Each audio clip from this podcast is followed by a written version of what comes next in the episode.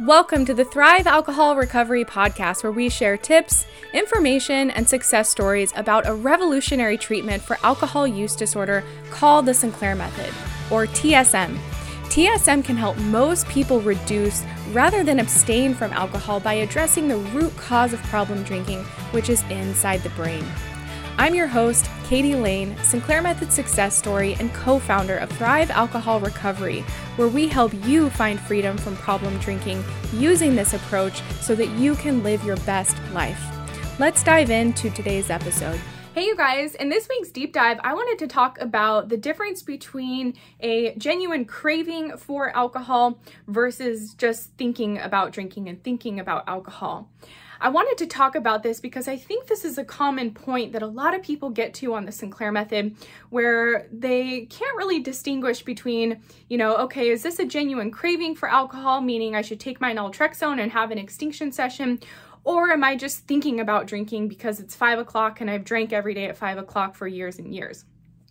it's really important, um, especially the longer you're on the method, uh, to learn to distinguish the difference between a craving and a thought about alcohol. And the reason for that is because um, when we have thoughts about alcohol, like I said, they can happen habitually. Just like we can have different behaviors that we're doing habitually because we've been doing them for years and years, um, thoughts can come up habitually as well. So if you're someone like me who was drinking every night at five o'clock, um, I was thinking about drinking every night at five o'clock um, for a really long time on the Sinclair method. And for a while, I was uh, responding to that with having a naltrexone and drinking, but I started to recognize that that was something that was just habitually playing out because I trained my brain to think about and drink every night at five o'clock for years and years. And so um, if we're not taking time to really pause and examine and question these desires and thoughts we're having about alcohol to see, okay, is this a genuine craving or is this just me thinking about alcohol? What can happen for a lot of people is that they can um, continue to drink on naltrexone and drink out of habit because that thought comes up, they think it's a craving, so they take naltrexone and drink. Now, of course, part of the Sinclair method, a huge part of it is drinking on the naltrexone. We want to have repeated extinction sessions on the medication in order to really lay that foundation of extinction. But what's equally important, especially the longer you're on the Sinclair method, is having alcohol free days where we don't have the medication in your system, where you're going out, you're doing other pleasurable, rewarding things, and really learning new habits and new coping tools. If someone is just uh, drinking on the medication every single day for months and months and months, um, they will see progress on the Sinclair method, but what I commonly see is they hit a plateau or they kind of regress because um, their brain is kind of acclimated to the medication. Yes, it's still uh, blocking the endorphins and blocking the reinforcement of the, the alcohol, um, but they're not giving themselves a break from the medication to really allow their brain to learn other, again, habits, behaviors, rituals, pleasures in life. And the thing with alcohol for so many of us, it's our top pleasure. It's our go to pleasure or reward or coping tool that we've used for years or decades. And so it's really the easy default choice to turn to alcohol, um, especially if you're a daily drinker like I was. Um, and if we're not giving ourselves alcohol free days and really the opportunity to um, try different things and different ways to spend our time and different ways to unwind in the evening, then it can be really easy to uh, be stuck in habitual uh, drinking on the Sinclair method. And even when naltrexone is working in the background, like I said, we can still have those thoughts that come up of of alcohol. For me, you know, I haven't drank in four years, but if I'm in certain settings or situations, it will trigger me to think about um, drinking, particularly if those situations were things I used to drink a lot in in the past. And the thing with the thoughts um, that we're having about alcohol is they're definitely not as powerful as a craving. And oftentimes, if we can just sit with it and question it a bit and respond to it in a different way other than just drinking on naltrexone, over time we really start to distinguish and, and see the difference between, you know, a genuine craving for alcohol, meaning, you know, you should take your naltrexone and have an extinction session, versus, oh, I'm just thinking about drinking because it's five o'clock, um, but let me try something else instead. So I wanted to talk about, you know, just very simple practical ways that you can begin to uh, sit with these thoughts or these cravings and really get to the bottom of whether or not it's a genuine craving and you should have an extinction session or if it's just a thought about drinking and something that will likely pass and something that is just a habit that's coming up and you know you can become aware of it and just not respond to it um, in the same way anymore. So the first and most simple thing that you can do to really learn the difference between a craving versus a thought about drinking is just to sit with it for a minute. You know, commonly people have thoughts about drinking, you know, in the afternoon, if that's their normal drinking time.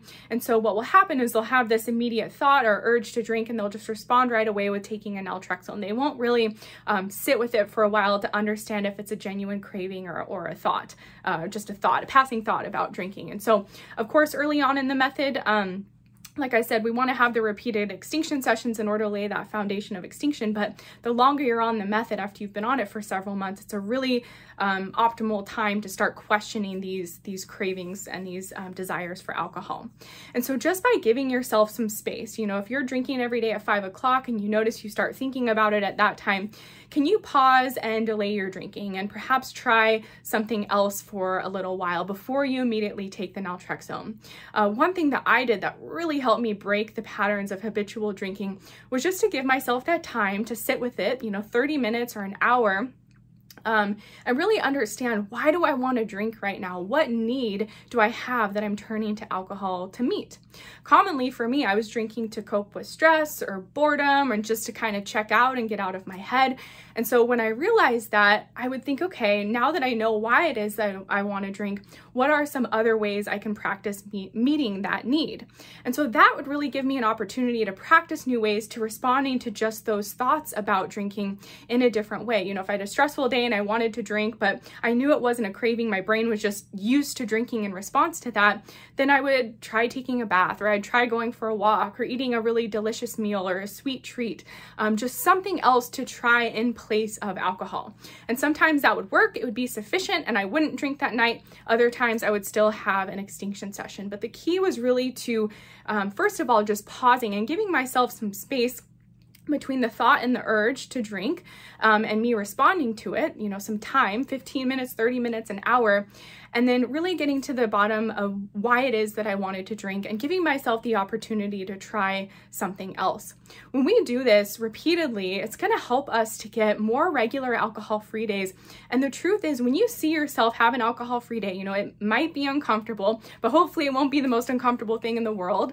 Uh, but the more you see yourself uh, get through those, those difficult triggering events or emotions or situations without drinking, um, and you have those alcohol free days, it really builds builds this confidence in you and it really um, lays a foundation for you to be able to do that again in the future. And the good news is, you know, with practicing these things, it's not like you're going to white knuckle and force an alcohol free day.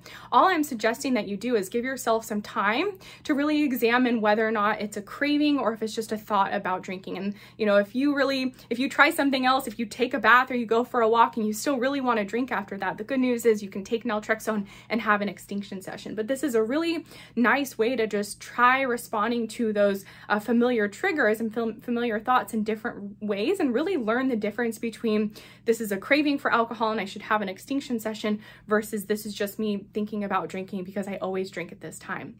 Um, and like with any habit, you know, that we have playing out in life, we can change our thought habits as well. Um, it's really common for us to just think about drinking at the times that we have been. And so those thoughts can just trigger us to act out on it, like I said, with taking an naltrexone and drinking without even really thinking about it, thinking about it and, you know, questioning it. But if you can take time um, next time and each time, really the consistency is key with this, but just to take time each time you have a, a craving or a thought, just to sit with it. And if five minutes is all you can do, that's great. If 10 minutes, 30 minutes, whatever you can do, but just to sit with it, try to understand, um, you know, what is the source of this? Why do I want to drink? Um, what am I looking to alcohol um, to do for me? What need do I have that I'm turning to alcohol to meet?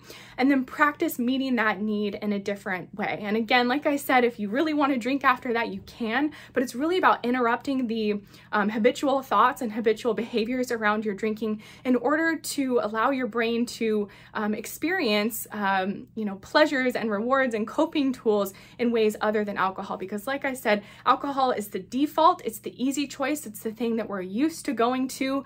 Um, it's going to take some conscious effort, both, you know, in our mind and also with our actions to uh, break those habits, thought habits, and uh, behavior habits, um, and really form these new rituals and routines. But with naltrexone, it makes it so much easier. And what's great about habit change is that it's totally doable. You know, we learned drinking um, and we have these thoughts and behaviors around drinking because we became habituated to it.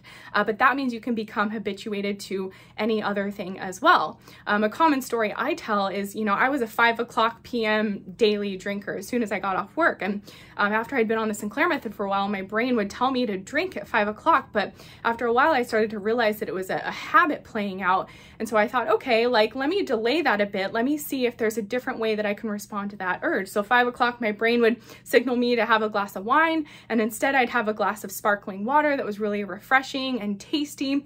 And then oftentimes that would be just what I needed. Like I wouldn't even really want the wine after that. Sometimes I would, and I would have an extinction session, but by replacing that five o'clock wine with a five o'clock sparkling water, over time, that became my new habit and my new ritual. And within about a month or two, my brain was starting to crave the sparkling water and not the wine. And so it's a really, you know, we don't have to make it this really big, complicated, or difficult thing. Just um, doing simple things to change up your routine, but doing it with consistency can really help um, shift this habit and unwanted behavior over time. But I do want to stress the importance of alcohol free days to success on the Sinclair method. Yes, we want to have repeated extinction sessions on the medication, but we also need to have alcohol free days to allow our brains to learn new habits, new behaviors, new rituals, new pleasures, uh, because alcohol's, you know, oftentimes been the only game in town for a lot of us that if we're not giving ourselves alcohol free time to learn these other behaviors, we're just going to keep turning to alcohol, even with naltrexone um, in our system, because it's just going to be this ingrained habit. So yes, you want extinction sessions but you also want alcohol free days, uh, consistent alcohol free days, and you can work up to those. Like I said, you know, if you just start by interrupting your, your ritual, um, by responding in a different way, just to see if it's a craving or if it's just you thinking about drinking, um, that's a really, uh, you know, small way to start. You don't even have to say you're going to have an alcohol free day today. You're just going to try something else for an hour and see how you respond to it. So I hope this helps you understand a bit about the difference between a craving for alcohol and just a thought about alcohol and really the importance um, to taking time to really understand the difference between those two. And really, it's about giving yourself some time um, to understand the difference and give yourself some time to try uh, different things um, to see if you're responding to it. Because if it's a craving for alcohol and you, you know, try having a sparkling water or taking a bath or whatever it is, and you still want to drink after that, that's probably a craving and you're going to, going to want to take naltrexone and drink. But if it's just a thought and you try meeting that in a different way, the desire for alcohol, thanks to naltrexone, will likely uh, fade into the background, especially the more consistency and the more uh, practice you do with this. So hope that was helpful. Talk to you guys again soon. Thank you for tuning in to the Thrive Alcohol Recovery Podcast. For additional Sinclair Method resources and support, please check out the information in our show notes. We look forward to seeing you on the next episode.